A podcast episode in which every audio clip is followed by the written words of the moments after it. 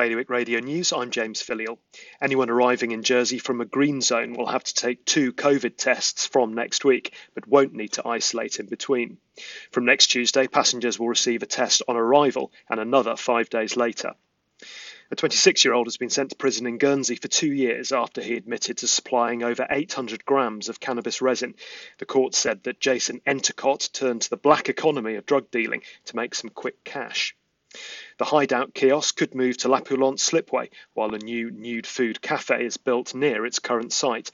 In a parish assembly, the Constable of St Brelade, Mike Jackson, said he would support the cafe operating from the slipway, subject to planning.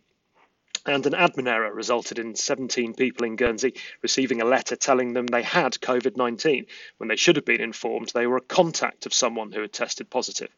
Public Health reissued the correct letters yesterday and called the 17 individuals to explain the error and apologise. More on all those stories at bailiwickexpress.com.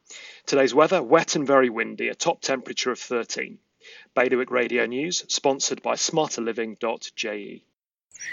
Well, the garden looks good this year, but it would definitely smell better if we got rid of that oil tank. We could fit an air source heat pump in there and have room to spare. I've heard they're very efficient. And one third of our electricity is renewably sourced. No more topping up the oil tank.